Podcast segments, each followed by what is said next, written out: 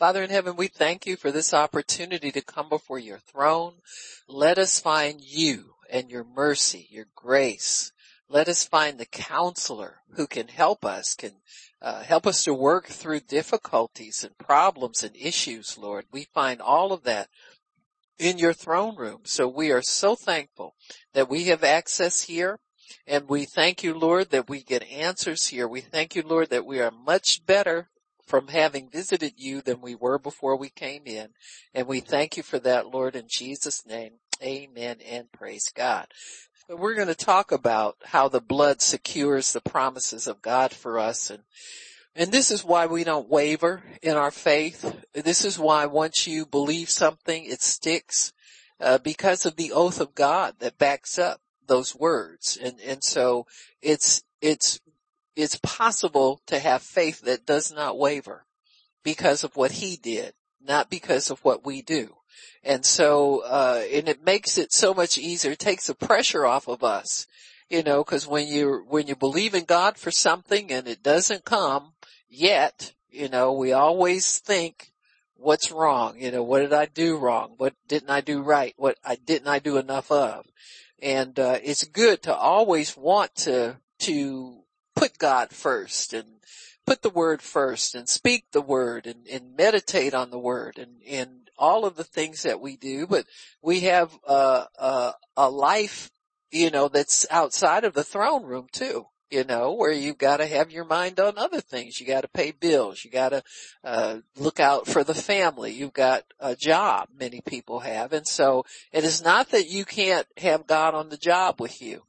But, you know, it's a little hard to keep confessing the word for things that you're believing him for when you got to talk to your boss. So God understands all that, okay? And he has made a way for us to still remain in faith, even though it may take some time for these things. And I think one of the things, and this is nothing to disparage anybody or indict anybody, but sometimes we're just peaceful waiting. You ever think about that? You just have found yourself a nice little cubbyhole to lodge in, and you're not bothered by time. That's the best part about that. It doesn't bother you, but you know that God is bringing it to pass. You know that he's working on it. And so I think daily contact with God, you know, through worship, through praise, through the word and ministering the word and then thanking him for the things that you're still trusting him for and still expecting, that's a good road to be on. You know, it's just a good basic, there's good pavement on that road. You know, it'll sustain you, it'll hold you up. And so the road of worship, praise, and lifting him up, reminding him how much you love him, thanking him for all the things he's done, that's a good road because there's so many people who can get so focused on what they don't have, they forget what they do, you know? And so what you do have becomes a foundation for the rest of your expectation. So it doesn't look like it's such a long stretch to get to where you need to get for the next thing that you're expecting him for. And there's always a next thing. Amen. Even if it's just daily bread, you know, I mean, you're expecting him to provide for you your daily bread, for today. Amen. Not everybody is a hoarder like I am, you know. Daily bread, we got it. You know what I'm saying? Give me something else. You know what I'm saying? But, you know, I mean, some people are more prone to believe, use their faith for certain things than other people are. So it depends, you know. Some people have 3 closets full of clothes. You know, I'm just holding on this till I can bless somebody with it. Yeah, sure. Right? So, you know, and sometimes you have good faith for that stuff. It just keeps rolling in with very little effort on your part, you know. It's a grace that God builds in us. You know, you go to a certain, place, door, you open a certain door often enough, you can find your way there blindfolded. Amen. And so there are many things that God will place in our lives where it's like a no sweat thing, you know, it's like, and he takes the burden off of us so wonderfully, you know, It's like, you know, he'll look sometimes down at me and he say, yeah, she used to sweat that stuff. And I think about it sometimes too. I say, God, you really have brought me a long way where I can just walk in confidence that you've got it taken care of. That's such a wonderful thing. I don't have it perfected with everything, but we working on it. Amen. We always working on it. So it's a good thing to look back and see how far you've come. Look back and see what God's done for you and just thank him for it. And I think when you live like that, how long you're waiting for the biggie, whatever it is that, you know, you think you're going to, I'm just going to go nuts if I don't get this soon. You know, that thing, whatever that is. Yeah. That won't be such a burden to you. You won't be sweating it so much. Amen. So these things will be so much easier. Once you really understand the foundation that God's put under you, it's a basic connection with him every day. You know, sometimes it can just be under your breath and your spirit. Thank you, Jesus. Lord, oh Lord, I'm so thankful. I just can't thank you enough. And, you know, that kind of thing. And, you know, I know sometimes people, and it depends on what your habit is. You know, some people will take time and get their Bible out and sit before the Lord. And that's good too. And I do that, but there's so many times where I have opportunities to just thank God, you know, just inside and just talk to him and let him cleanse your thoughts and let him have your thoughts, you know. It's fellowship. It's just constant fellowship with God and letting him know you're right there. You know, if you want to tell me something, I'm here and I'm going to pray in the spirit for a little bit and see if what's out there for me and, you know, all that kind of stuff. It's just it's a good thing and it keeps you out of unbelief and doubt and fear and it keeps all that stuff far, far away from you. So your faith becomes a shield, you know, that you put up a defense against the world and the onslaught of the world where it would try to discourage you and make you think God's not for you. And so he's always for us and he just wants us to know that. So we're going to talk about the blood and what it means to have a covenant of blood with God, what the blood adds to the promise of God. Amen. There's a place where the blood of Jesus begins to speak to us and it begins to, it's that reassuring, definitive, no doubt about it, that it adds to that voice, that it adds to the promises of God. It's like sometimes when you read something in God's word and you look at your situation, it seems so out of reach for you. You know what I'm saying? It said, did he really mean that? Just like it's written there? It's, you know, and it seems far away. But the Bible says that we are brought nigh by the blood. See, you who were afar off. So sometimes when you read the word as a Christian, if it's something that would stretch your believing, you seem afar off from that. But the Bible says you're brought nigh by the blood. Amen. You are brought near to God by the blood.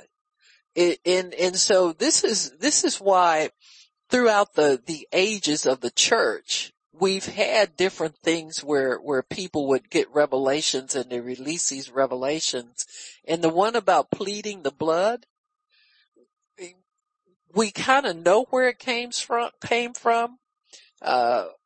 Just as I am without one plea, but that the blood was shed for me. That's part of that revelation. But you know, it's really hard to nail it down because you don't see that just like that in the Bible. But there is a revelation behind it that we need to grab onto. And it's, whenever something like shakes you and separates you from that closeness with God, it's pleading the blood that gets you back. You're brought nigh. I observed this in different things, but just observed it in operation in different people and them understanding, them getting give understanding. I watched I know everybody's probably seen it if you haven't. It was on Facebook some years ago. There was a an accident, a car accident, and they were trying to get the people out. There was no EMTs or anybody there yet. And so these were just ordinary people who saw this accident, and the door was jammed, and you could see the gas tank was broken, and you could see gas coming out the bottom. And there was a woman, this was like kind of down an embankment, and there was a woman standing up here on the embankment, and somebody was videoing it who was standing behind her. And you kept hearing her say, the blood of Jesus, the blood of Jesus, the blood of Jesus.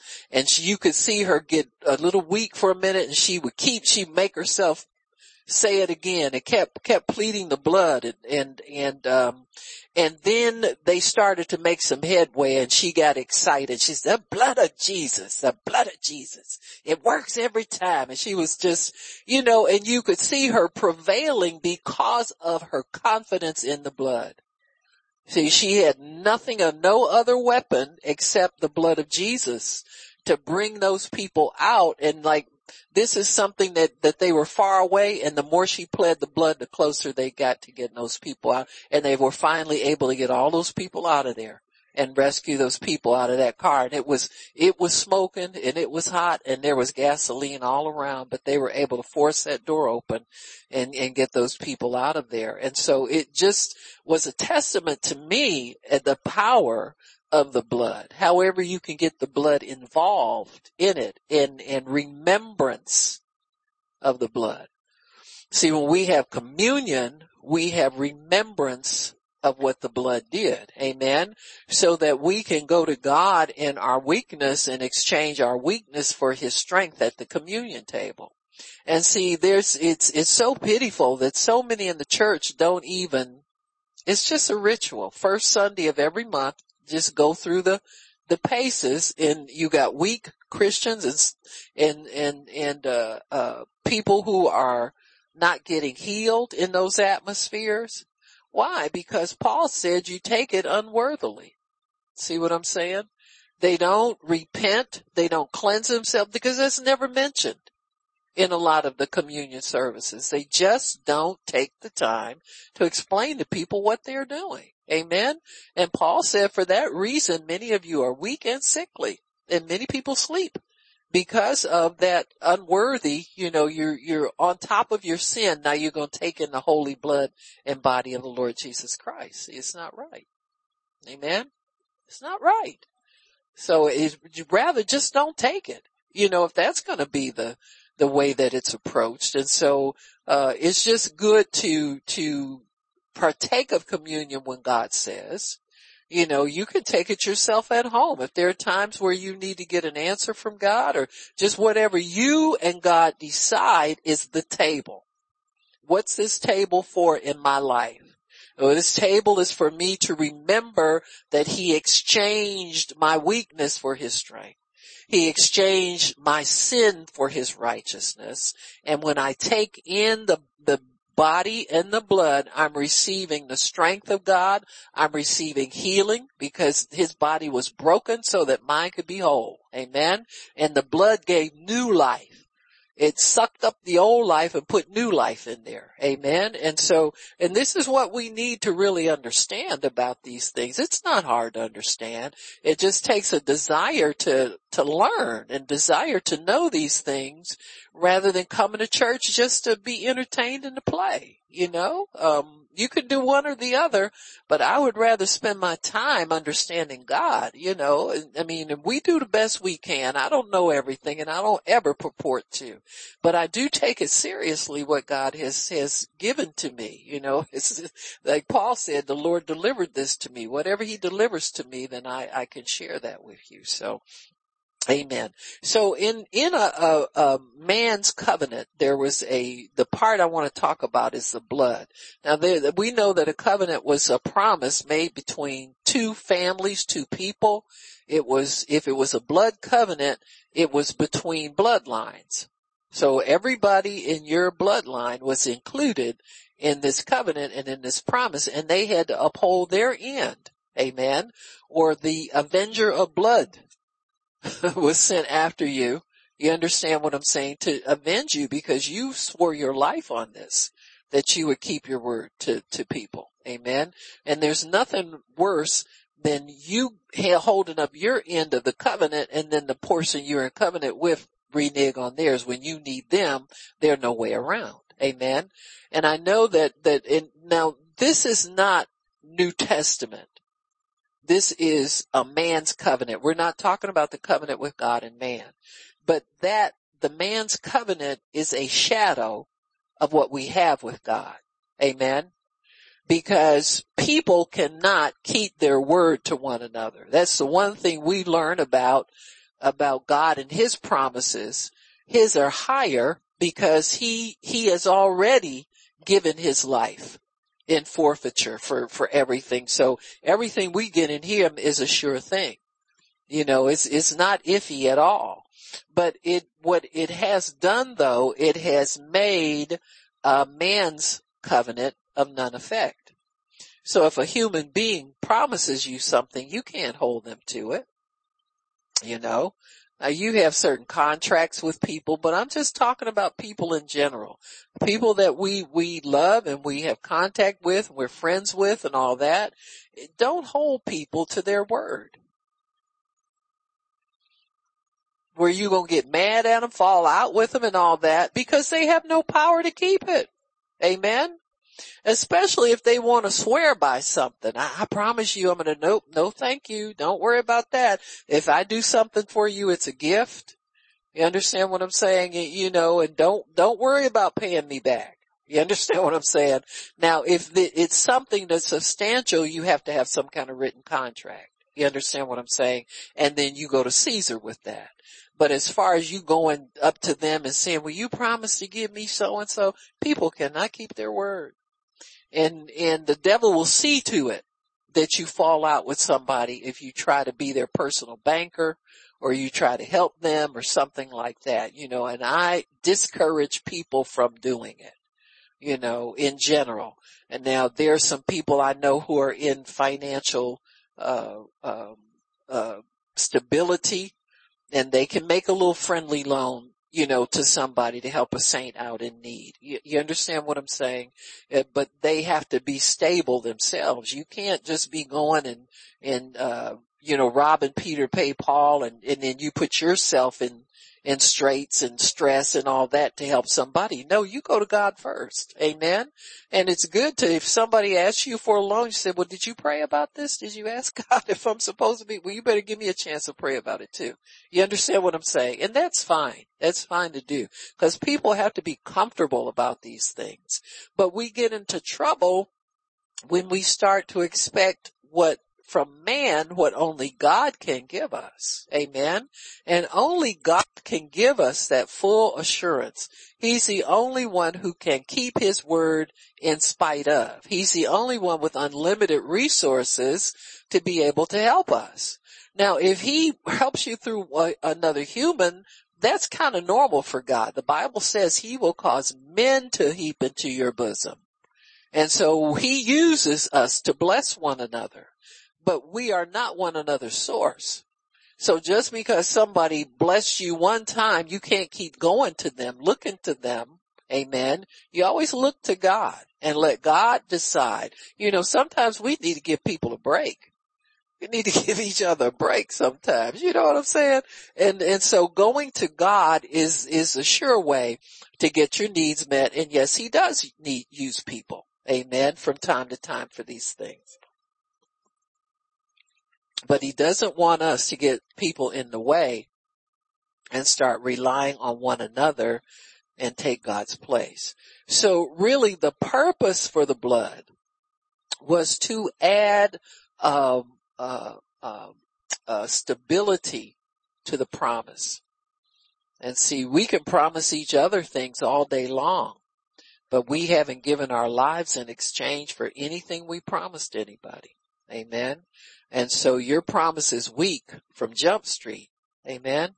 Many times we make emotional promises to one another, and you feel good about somebody today, and then they go do something you don't like, and then you say, I ain't gonna give him nothing. throwing my money away. You understand? See, God's not like that, because his blood speaks better. His blood is sure, like he's determined to do what he says he's going to do, period. No matter how much we act up. Amen.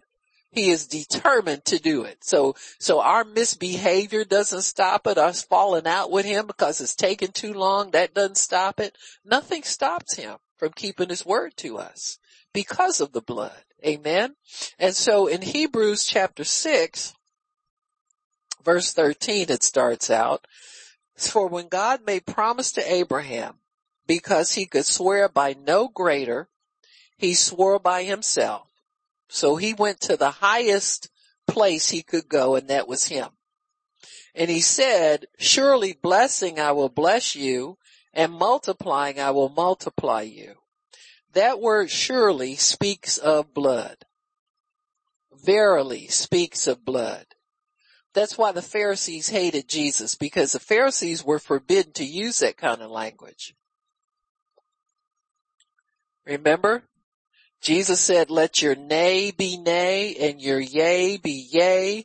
Don't add a verily, verily or a surely, surely to it, because that was an oath. He said, you can't swear by anything because you don't have the power to back it up.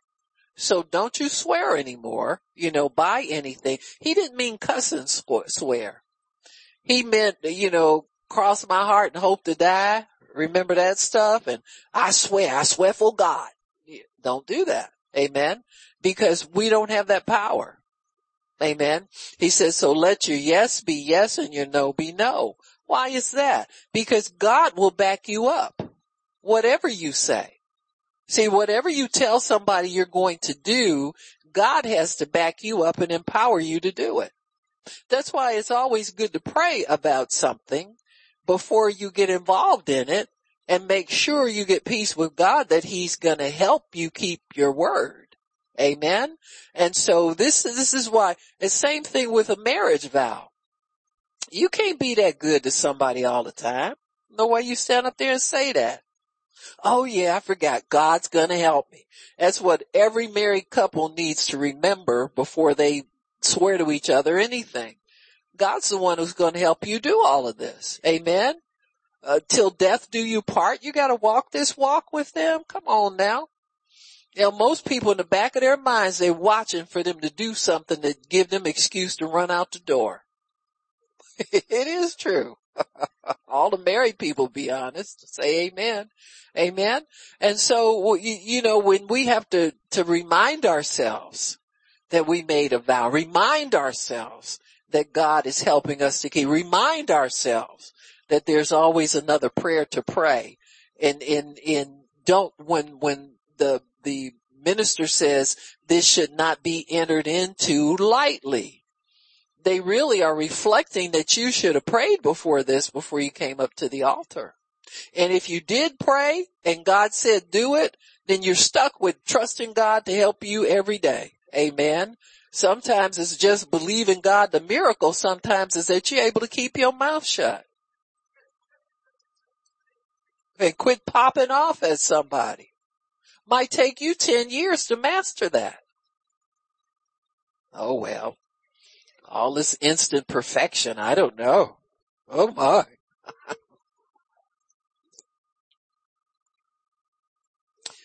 We're talking dynamic situations between two different people, raised different, think different, everything's different about you. You got your flesh involved that wants to, your flesh always think you're running out of time for everything. It wants everything in a hurry. Amen. And then you got the devil picking at you. So it might take you a while to master keeping your lips shut. So keep working on it.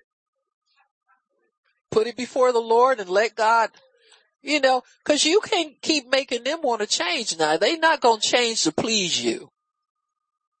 That's not a Bible promise. God has not promised you anybody is going to make your life wonderful. God makes your life wonderful. And he expects you to forgive and love people. It's called marriage. That's what marriage really is. Nobody sticks around long enough to find out what God can do. mostly, you know? Always ready to kick somebody to the curb. You know, if you threaten your husband, you gonna leave, and you turn around one time and catch him dancing in the middle of the floor, you in trouble. You done stepped way over the line. You see him redecorating stuff and moving your stuff in another closet, you better keep your mouth shut. Amen. Amen. So, you know, these are dynamic situations. They happen in the moment. One says one thing, that's dynamic. One says one thing, one says the other thing. If one of them could shut up, you might get somewhere. Just leave that person talking in the middle of the floor. Amen. You might get somewhere. Amen. Try something different sometime. Just saying. Amen. Just saying. So anyway, so God says he made promise to Abraham because he could swear by no greater. He swore by himself. So really the promise God made is to himself. Abraham then becomes a beneficiary of what God promised himself. See? It's very important to understand the order of that. Because when we look at promises, we look at God talking to us only. But that's not true. God's just talking. And if you're able to hear it and believe it, then you become the recipient of it. He's not just talking to you to give you something. He has given a blanket promise in his word to all who believe. So he's backing the promise up to himself. When he talks to himself, and he talks to bless outside of himself. And so, but he's already made up his mind. He's going to do it for anybody who believes it.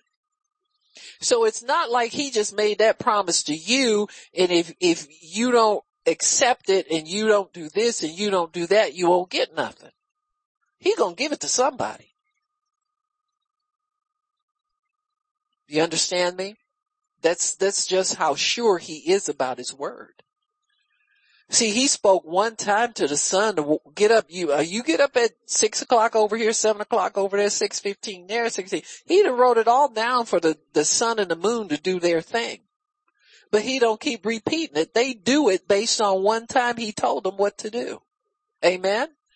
Why? Because he upholds the world with his power, with the word of his power. So he's promised himself that sun ain't going to quit getting up. He promised himself the moon is not going to drop out of the sky. He promised himself the ocean is only going to go so far. Amen. And then it's got to back up. So he did a one-time command to all of the elements, to all of the earth. And he made command for the man and the woman that he created. Amen. Be fruitful, multiply, replenish the earth. He never took that back. It's subdue it. Amen. Now, when we go forth and do stuff, we screw it up because we do it out of selfishness. We do it out of ignorance. But he never made us stop doing anything he commanded us to do because we messed up.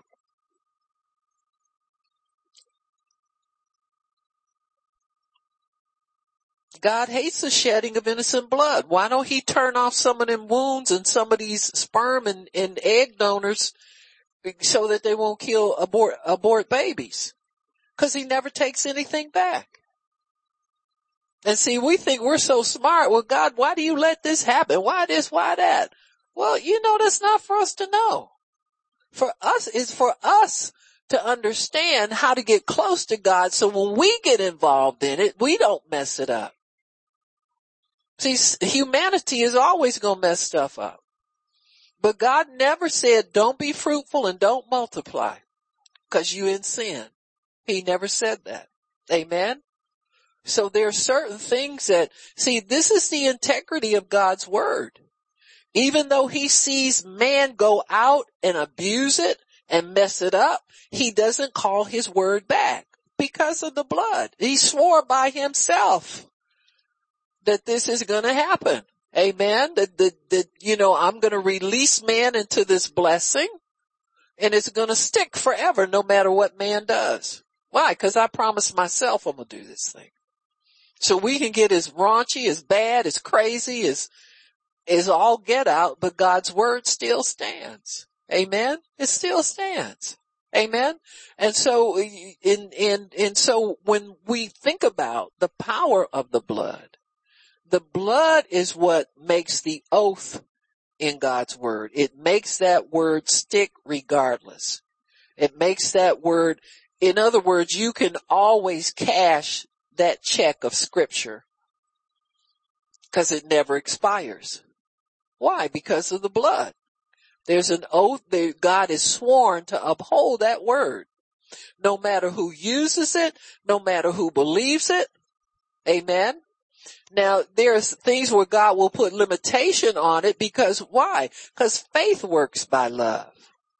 See, that's your fail safe in all of this. That faith works by love. So if we're going to pick up God's word and start to believe his promises, the condition is we got to walk in love. In fact, he says, if you got anything against anybody, I don't care if it's small, where you consider it large, small, or whatever, you don't come here and ask me for nothing. Amen. I'm not going to hear you. You go make it right first. And see, he doesn't exclude us forever based on our bad behavior. He gives you a chance to make it right. He said, and you stand in front of me, you better not be mad at nobody. You forgive them if you have aught against anybody. So I can forgive you what you do because you want this prayer to be answered. It ain't going to be answered any other way. Amen. He don't know. Other than that, he would give stuff to sinners. That's why he reserves their stuff for us because we're set apart, sanctified for his use. We're not letting the devil just use us. We're a set apart people. So we get certain privileges, but we got to do our end of things. Can't have no raggedy covenant up in here. It's got to be a holy covenant. Amen. And so he made promise to Abraham because he could swear by no greater. He swore by himself. He went to the top. So he's staking his life against everything that he's promised us. I don't care if you consider it the biggie, the smallie, the whatever. It's all backed up by his life, which has been given already. See, in a man's covenant, what men would do, they would have a bloody handshake and mingle the blood of two families in their palm. Now, most of you know you just can't get a transfusion from anybody. Amen. It will cause an adverse reaction in your body. Once blood is donated, it goes through a process whereby it's made compatible for somebody based on certain characteristics of that blood. We know the blood types, but then there are other, what they call, I will say particles in the blood. I won't use the names for them, but they have to be factored in to make sure you get the most compatible blood and you don't have adverse reaction, because what you're doing is you're trying to mix two life forces together, and nobody can do that successfully but God. He can't mix, once your blood is spilled out. So what they would do would mingle the blood in the palms of their hands, and they would shake on it, and that would cause peace to come about what things they had promised one another. Amen. So that's a man's covenant. With God's covenant with man, his blood annihilates ours. See? We're never a match for him. We're always incompatible with him. So he means to wipe out all sin, impurity, iniquity from us and from our seed and our seed's seed. So that's why your kids are clean. Amen. Now they may act up sometime, but them clean kids.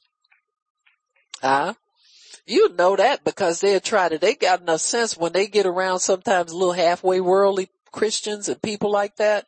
They got enough sense not to get too involved with them people. That's the blood barrier, honey. That's keeping them from, they know they clean.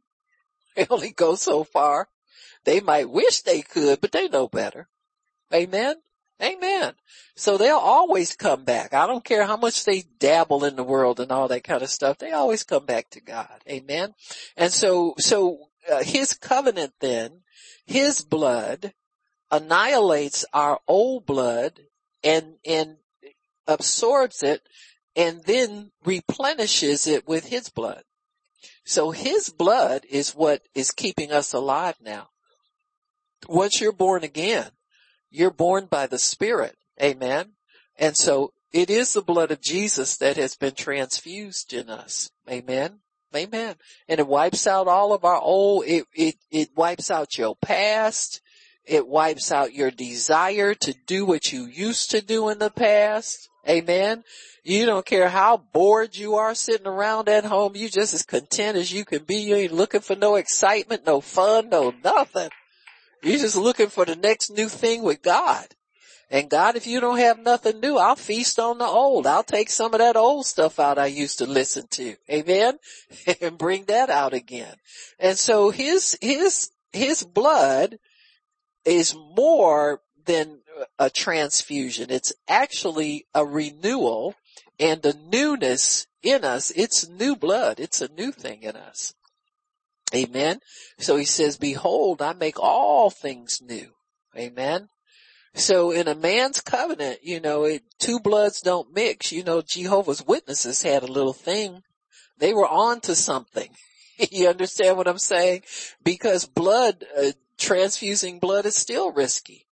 They don't just do it at the drop of a hat. Amen. You have to have a really severe condition where only transfused blood is going to help you in order for that to happen for you. Amen.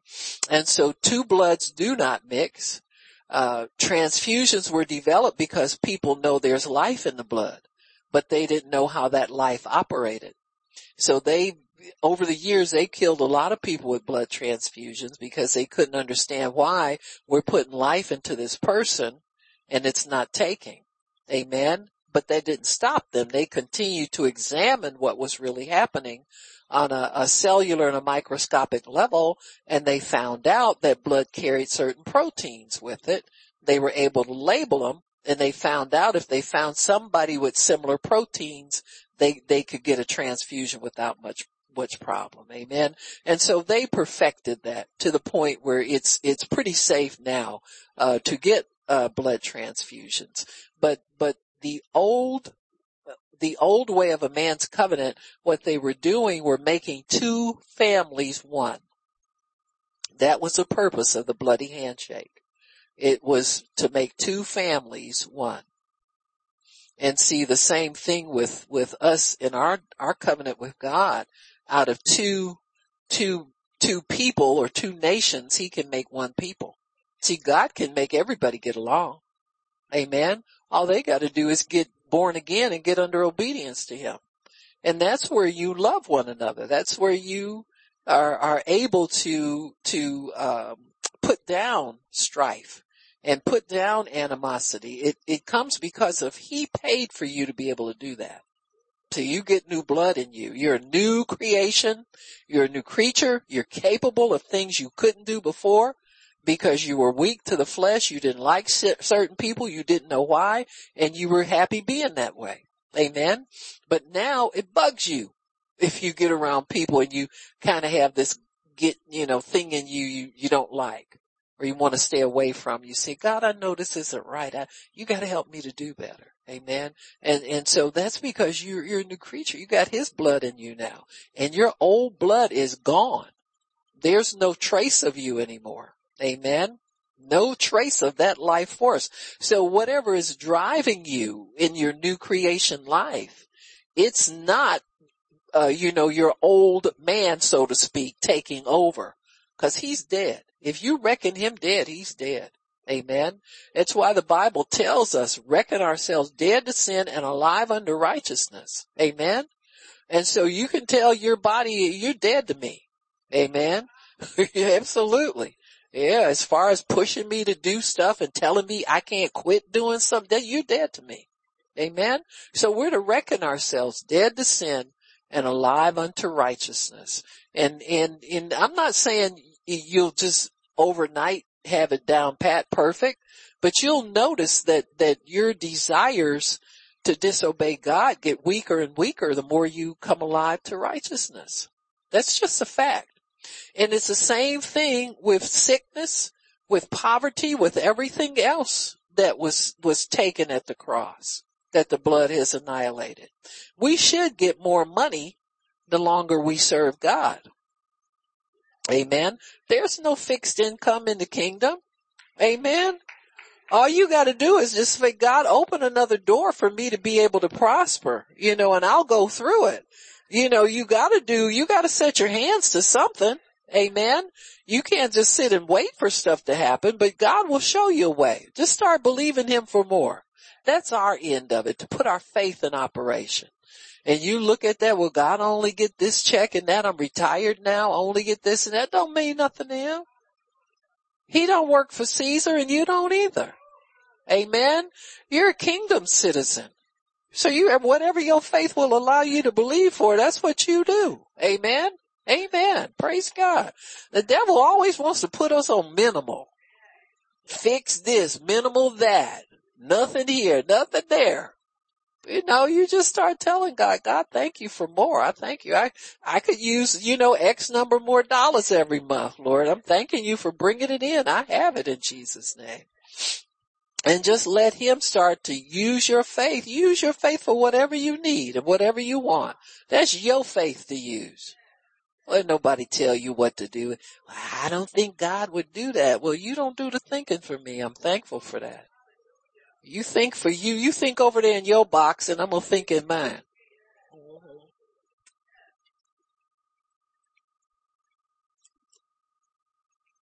No, God is too good. Very, very good. Amen. And he got more stuff than you could ever use. He got more houses, more lands, property, cars, whatever. He got more than you can ever use up. So it's a good thing. Amen. So Jesus' blood overtakes ours so that none of us is left. Now your blood is actually also your inheritance. Blood represents inheritance. If your name is Dillard and your parents are Nola and Howard, then you got something coming from mom and dad. Amen. And so because whatever is laid up in their lifetime, that's the blood connection. See, it only comes because of the blood. Amen. And really the law recognizes the blood over anything else. Because if you got living relatives, say for instance, you meet somebody and, you figure like, well, they've been nice to me, and you get up in some age, pass away, and you want to leave them something in your will. Well, you better make sure you mention them blood relatives too. Because when you die, they come out the woodwork. And if they make a claim, it's a stronger claim than somebody that you just met. You understand? Because the law looks at that very fishy. And if somebody can make a case that ain't legitimate, she didn't really mean to leave them. She liked them and all that, but she told me I don't know how she forgot. They must have made her write that down. You understand what I'm saying? Blood always has a claim. Amen. The blood always has a claim because blood is your inheritance. Amen. It really, really is. So he said, surely, that means blood. Whenever you see surely, verily, that means blood.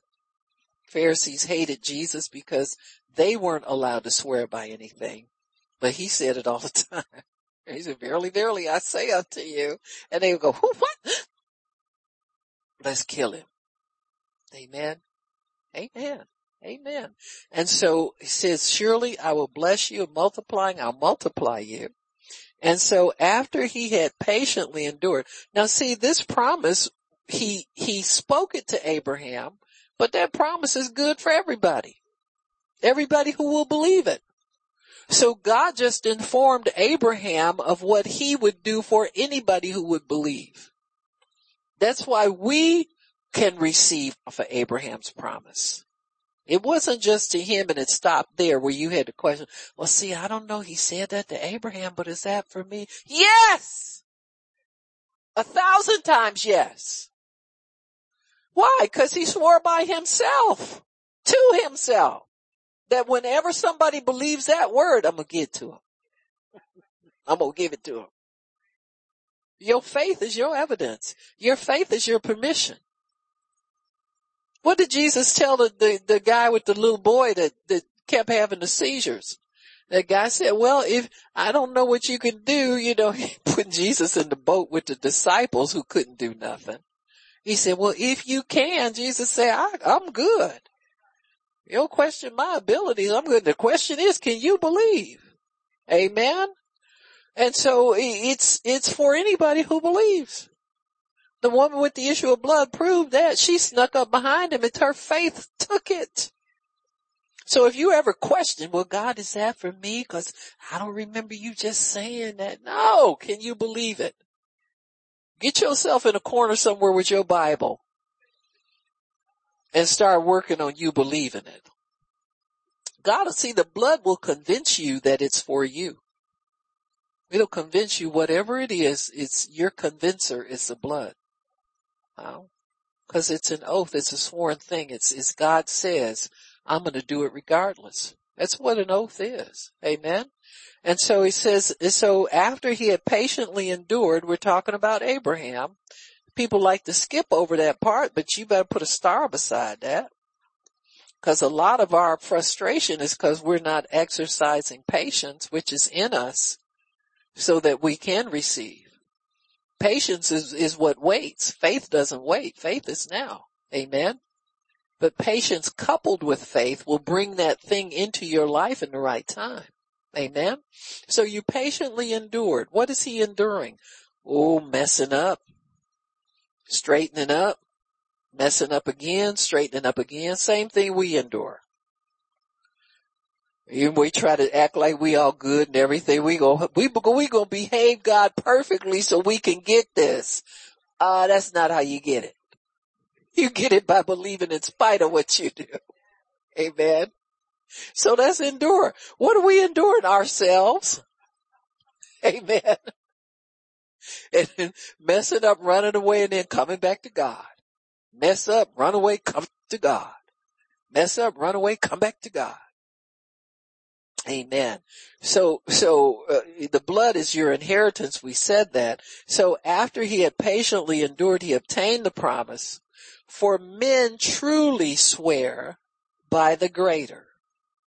So men in covenant swear by the greater. And an oath for confirmation is to them an end of all strife. So once you made that bloody handshake with somebody, you don't dicker and argue about the terms anymore. What you've agreed upon. And you don't come back and want to try and change it. Well, I know I agreed that if you ever got real broke, you can come live with us. But right about now, I don't think that's a good, you lose your life if you do that in a man's covenant. You can't dicker. There's no strife means negotiation. It means conversing. It means changing your mind. It means working things out. Amen. When you have strife within yourself, it's because you got an argument going on inside there. Amen. So an oath of confirmation is the end of all arguments. It just settles everything. Amen.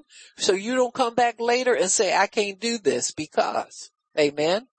They'll just take you right out and shoot you. So if you think you can't do it, you better keep that to yourself and start working on it. Amen. Don't tell nobody. Amen. Because you're breaking covenant. You become a covenant breaker. Amen. You don't want to do that. Divorce is a covenant breaking spirit. Amen. You don't think anything about telling God you can't do something and he can't help you do it. Well, that didn't go over real big, but I don't care. He made me live by it.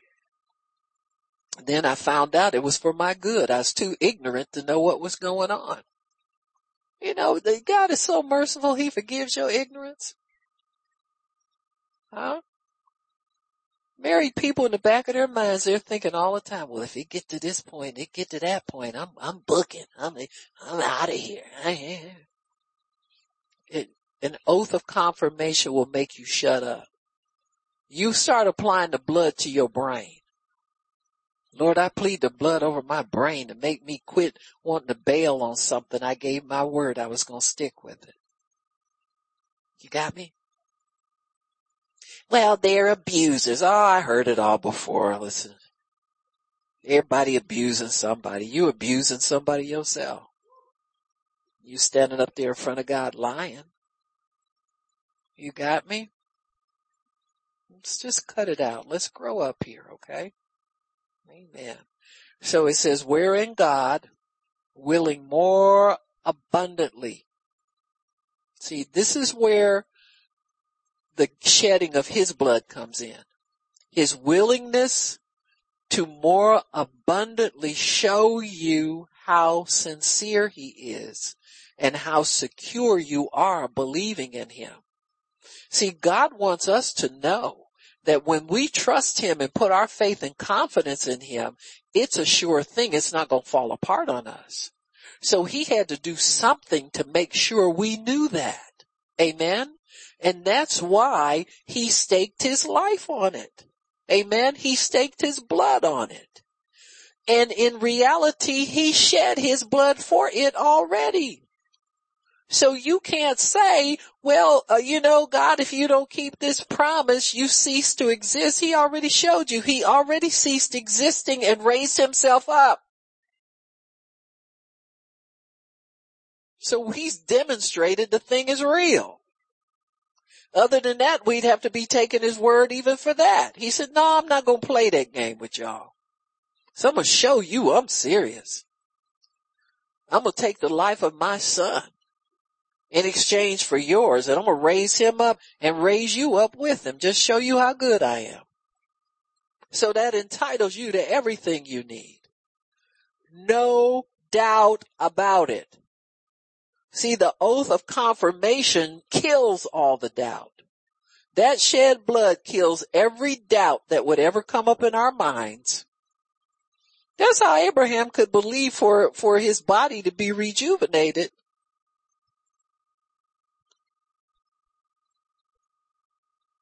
And check this out. For those of us who think, well, God did this one time and here I am again, begging for something again. I ain't sure he'll do it. Listen, Abraham, not only him and Sarah had Isaac, but he had got another wife after she died and they had more kids. So come on, y'all. Don't tell me it won't work over and over and over again. Once God cured him of impotence, it was on then. You understand? As long as he lived, he could produce babies if it was God's will for him. God opens up the womb.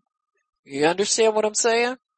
Abraham even knew how to get more out of God in that way of living.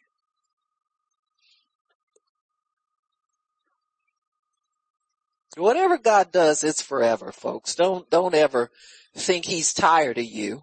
He don't get tired. If he got tired, he wouldn't be God.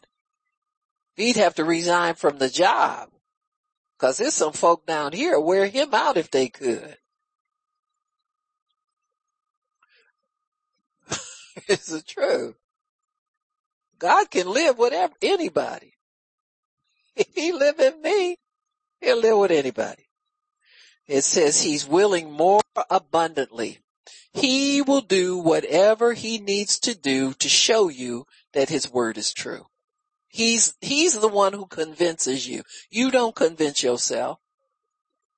All of your, little gyrations, myrations, putting up notes around the house and all that kind of stuff. And we do that and it's good to do that. But then 9 months out down the road, them notes then fell off the wall and you on to something else.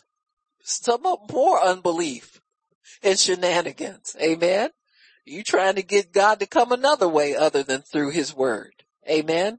And so we need to understand that he is the convincer. He will show us more abundantly willing to show to us. He demonstrates us the immutability of his counsel. In other words, you can keep bugging God about, God, can I still get, you still gonna do this, God? I know it's been a long time and I ain't thanked you in a long time. You still gonna do it? Yes. You sure you ain't changed your mind? No. You gonna do this for you? Yes. For the umpteenth time. Amen. And we wear him out like that, or try to, but see, he's already showed us that he don't change by the shedding of the blood. The blood is a convincer. When you see a life poured out, how much more serious can a person get about you? Amen. So that's how that, and see, whether you respect that or not is still true. You know, whether you're moved by it or not, it's true anyway.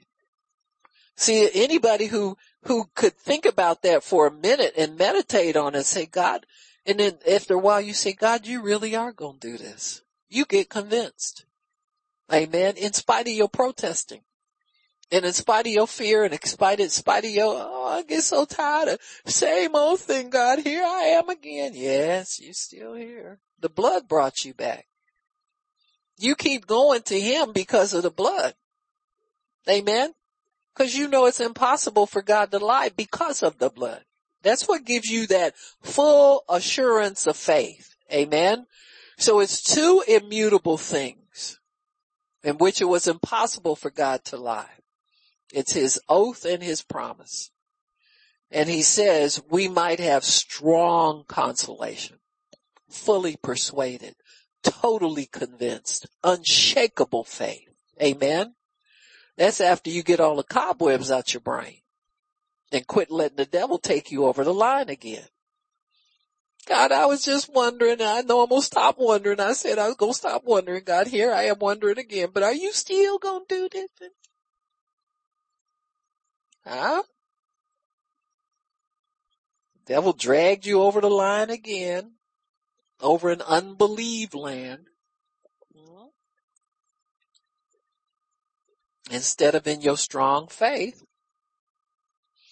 that same faith you felt when you prayed and at the end of the prayer, you were convinced that God was going to do it. He wants us to live there. Amen.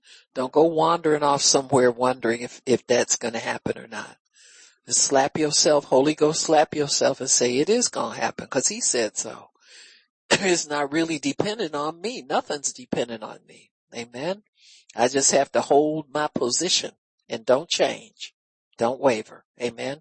And let God do this thing. And so he gives us, the blood gives us strong consolation, the oath and the promise. We already are told we can have it. And the oath makes it unconditional.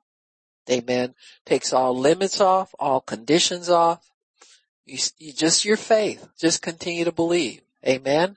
And so it says, and we might have strong consolation because we are laying hold on the hope set before us. So you lay hold on what it is that you're hoping will come to pass. So you don't let go of that. Amen. Don't let go of that you're believing God for. Don't let go of that promise. And that blood keeps reassuring you, keeps giving you strong, because you'll sit there and want to doubt and your brain will go crazy for a season and all of that. And then what happens after you get tired of being a crazy person? I don't care if it's hours, minutes, months, days, weeks, years. You come right back to. You ever wonder about people that you saw start out in God? And I know over the years, some of us have seen many people. They get saved. You see them get saved. They come to church. Then they evaporate. You don't see them for a while. And then many years later, after they've gotten middle-aged or elderly, they return. Come back to the house of God. You know, we see many of those people at the end of their years. They haven't been sitting there all them years. Some of them been dropped out for 10, 15, 20 years. They don't come to church. They don't go anywhere. Don't read a Bible. don't do anything. Why you think they come back? They didn't just snap out of it all of a sudden. That blood has been calling them ever since they left. That blood speaks better things. That blood has convinced them. See, you go away and it gets easy for you to stay away. Then you think you like it being away from God. The blood has been calling you ever since first day you left because it speaks better things. And then one day that voice gets so strong you can't resist it anymore. And you got to return to the house of God. And God will make it easy for you. He'll put somebody new in your life and they'll invite you to church. And you say, you know what? I think I'll go. Yeah, I've had people tell me, well, I haven't been to church in so long. I said, God's drawing you back. I said, he's waiting for you to come back. I said, anytime you make up your mind to go back, he'll receive you. He'll help you. You understand what I'm saying? So that's the power of the blood. He don't lose anybody. Are you kidding me? The devil's no match for the blood of Jesus. That little flimsy stuff he talks. All he does is keep your flesh stirred up. If he can keep you upset and keep you nervous and keep you fearful, then he'll get your attention. But as far as keeping your attention, oh no, that's not going to happen. No, you made a confession of Christ and God heard it. Too late, devil. God heard it already. Amen.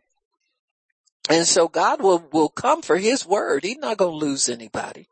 They lay hold on the hope set before us. Amen.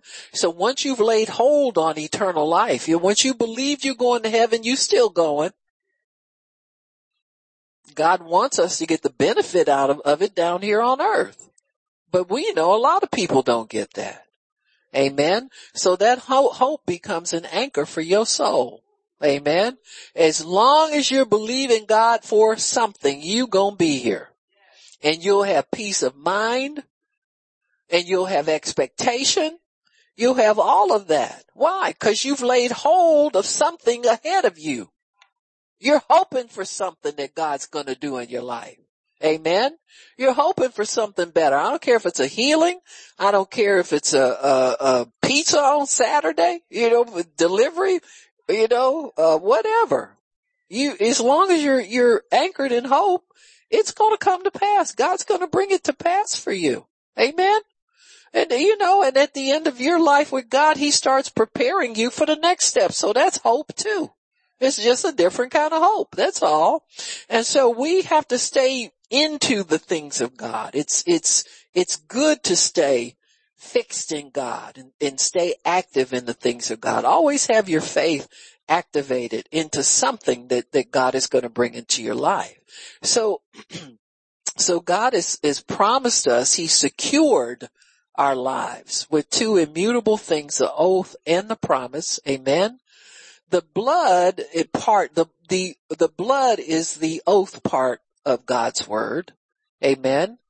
And the promise is the body. Amen. And so whatever it is that God has promised us is something tangible. Amen. So it's the body of the promise that God gives us. The blood then becomes the security for it. Amen. And so his body being broken for us brought us health, healing, and wholeness. It brings the things that we need for life. Amen. The natural part of our lives. So that part of us is secure through his word, through his promise. God promises life and that more abundantly. He promises to meet our every need, et cetera, et cetera. So the body of Jesus was broken for that aspect of living for us. Amen. So his body is broken so that we can be healed. His body is broken so that we can be prosperous. His body is broken so that we can receive everything that we need that pertains to our livelihood, our lives, and whatever else. Amen. And then the blood. And so when we have the communion cup, we partake of both elements. Amen. Both the body and the blood of Jesus. Amen. Just partaking of the body doesn't do you anything. You can't exchange anything without it being paid for. Amen. By his blood. And so it's his blood is his life poured out. His body is broken and bruised. so that ours doesn't get broken and bruised anymore. Amen. And so he pours out his life and infuses us with his life. Amen. And then he's raised up so that he's in life with us. Every step of the way, Jesus is with us in life. You're not by yourself trying to do anything. He's with you every step of the way. Amen. So we have a sworn promise in his blood. Amen. He won't renege on it. He can't. He's locked in, and he doesn't want to. He doesn't want to change his mind no matter what we do. Amen. He's not into that. So it says our faith then is able to rest in the power of God. So you want a resting faith. You don't want a nervous faith. You don't want a faith that comes and goes. You want your faith to rest in the power of God. His broken body and his blood is elements of his power. And so you want your faith to rest in that. Amen. So when your faith is able to rest, you found the answer, to what you need. Sometimes your faith is a little restless because you're yet searching for something, but you want your faith to rest. Just come to an anchor in a solid place in him where it's not nervous. It's not moving. It's not questioning, but it's found the answer. And you're able to just rest there. Amen. No, there's nothing else for you to do. Just believe me and trust me, and I'll pull you through this, and you'll have everything that I promised you. You won't be lacking in anything. Amen. God, you mean I don't have to? Nope, I told you. Now you got to rest there. Amen. Philippians tells us to if we're anxious about anything, to make our requests known to him. And once you do that, because of the oath and the promise, his peace will come upon you. See, the peace is like the bloody handshake. Amen. So you get peace. It's the oath of confirmation that ends all strife is his peace. Amen. Peace means he's satisfied. You don't have to do anything anymore because God is satisfied that everything's paid for. You don't have to pay for anything. Amen. Miss Vicki, can you take that little punch when I, if you can work with that a little bit, that would be good. But if not, it is a little disturbing when you hear it in a recording or something. So yeah, we'll try to tone that down a little bit. So when he gives us that, when he says, make your request known to me, just leave it here and don't take it with you out of the throne room. Amen. When you ask for something, consider it done, and you receive it, you believe it, receive it when you pray, and then you're out of there. Amen. And you got what you came for when you come. You don't leave wondering. You don't leave questioning. You don't leave with anything a toss-up. You know you got it. So then what you do after you leave the presence of God, you maintain that. You keep reminding yourself, I have that already. I received that when I prayed. I've got my healing. I've got my whatever it is. I've got it, Lord, and I thank you for it. Amen. And that's your position because it really has been given to you by faith. You don't have to see nothing. If you want to see something, go look in the mirror and say, cut that out. Amen. Stop it. You done done it again. Amen. That's where you go. And allow yourself to let that bloody handshake settle everything. Amen. It's a done deal. God, you did it. And I thank you for it because he has done it. See, every price that needed to be paid, he's paid it already. He don't have nothing is being owed. God doesn't owe anybody anything. Amen. All his bills are current. Amen. And so he's not waiting on anything, waiting for us to believe and take him at his word because it's backed up with his life. It's backed up with his blood. Amen.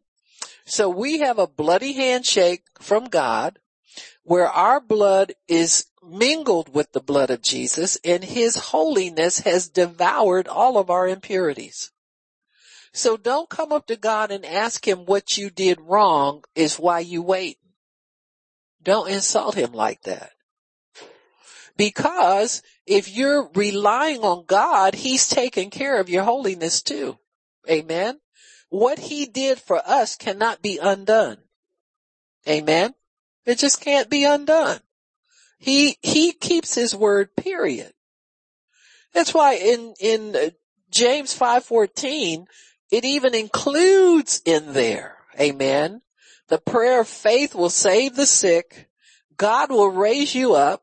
And if you've committed any sins, they're forgiven in the prayer of faith.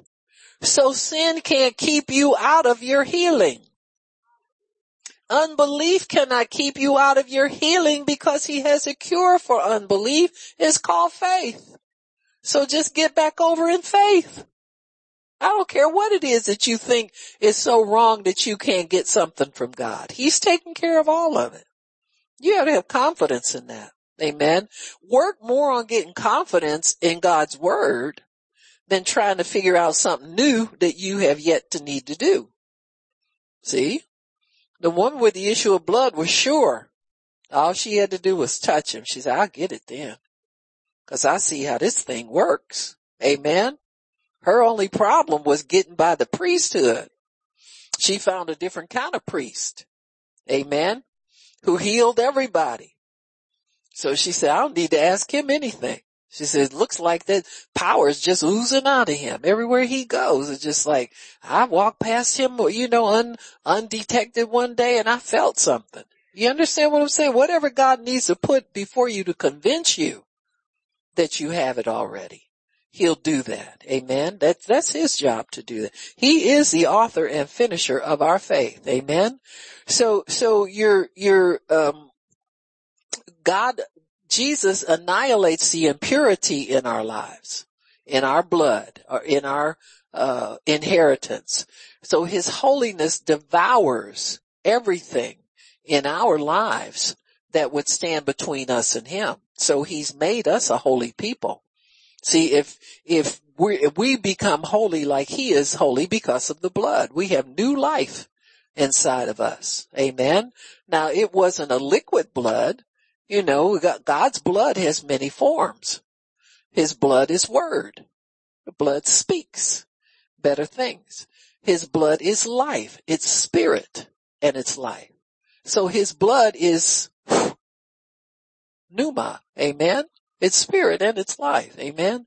So even though Jesus had regular human blood in him when he walked the earth, now that he's raised up, he doesn't have liquid blood in him anymore. We won't either when we're glorified. He said, I'm flesh and bone. Amen. When he was raised from the dead. Amen. So that life that he had was poured out, spilled out. It doesn't exist anymore. Now that he's raised up, amen, his glorified body is not subject to corruption anymore. Amen. Neither was his earthly body, but that was because he was different than we are. Amen. He didn't have a sinful inheritance in him. Amen. So Jesus's blood changes our inheritance. We have a new family. We have a new father. Amen. God is our father. We can go to him the way a child would go to their natural father. He's our source. He's our supply. He loves us. He's made provision for us. There's nothing we need that takes him by surprise. Even if he gave us the same thing the last time we begged for it and we promised we wouldn't mess it up and we messed it up. Amen. He never runs out of anything. Amen. What did he do with the prodigal? You know, that wasn't just a party. You understand what I'm saying? In fact, it was far from a party. That was a covenant blessing that he was conferring on his son. He put him back in the covenant. Amen. Full inheritance again. So if that kid could blow it, and come back and get more. See, that's what the older son was really upset about. When he put that ring back on his finger, he went through the roof. He went ballistic. He said, you mean to tell, and see the older son, they said the firstborn got a double portion, but it was more than that. He was going to be the master of the estate, period. Everything came to the oldest son, and he distributed it as he saw fit. And the parent usually tried to make him understand what fairness is. You know, you don't kick your brother out. Whatever he's got now, whatever land he's working out here and making a thing for his family, he stays here. Amen. That continues even after I'm gone. But they had to leave somebody in charge to manage everything. So that was always the oldest kid in the family. And now he's mad because he's going to have to be nice to his little brother that's messed everything up. Amen. So he's going to have to get a little straight too before he can, you can't be a good steward over things if you go hold things against people, you see. So sometimes people cutting up in your midst will reveal something in you. You understand that you don't like to see. And that's always true. Amen. Amen. I mean, even though you want everything right in people's lives, you can't let their wrong bug you too much. Amen. God says that you forgive them, you love them. That's your job to do. You're not capable of doing anything more. Jesus wrote, and everybody got lost. He just stood up and said, well, whichever one of y'all is without sin, hit her first. You understand what I'm saying? Everybody's scattered. Amen. See, we all recognize we're not capable of judging. The only thing we can do is love. Amen? All right, we'll stop. Father, we thank you for your word. Thank you for understanding that comes with your holy word. Lord, we thank you that your word is spirit, it's truth, it's life, it's light. It's everything to us, Lord. And we honor you for that. We bless you. We praise you. And we magnify you. We exalt you, Lord, because you're worthy, worthy, worthy to be praised. You got a little music there, Miss Vicki? Praise God. Amen.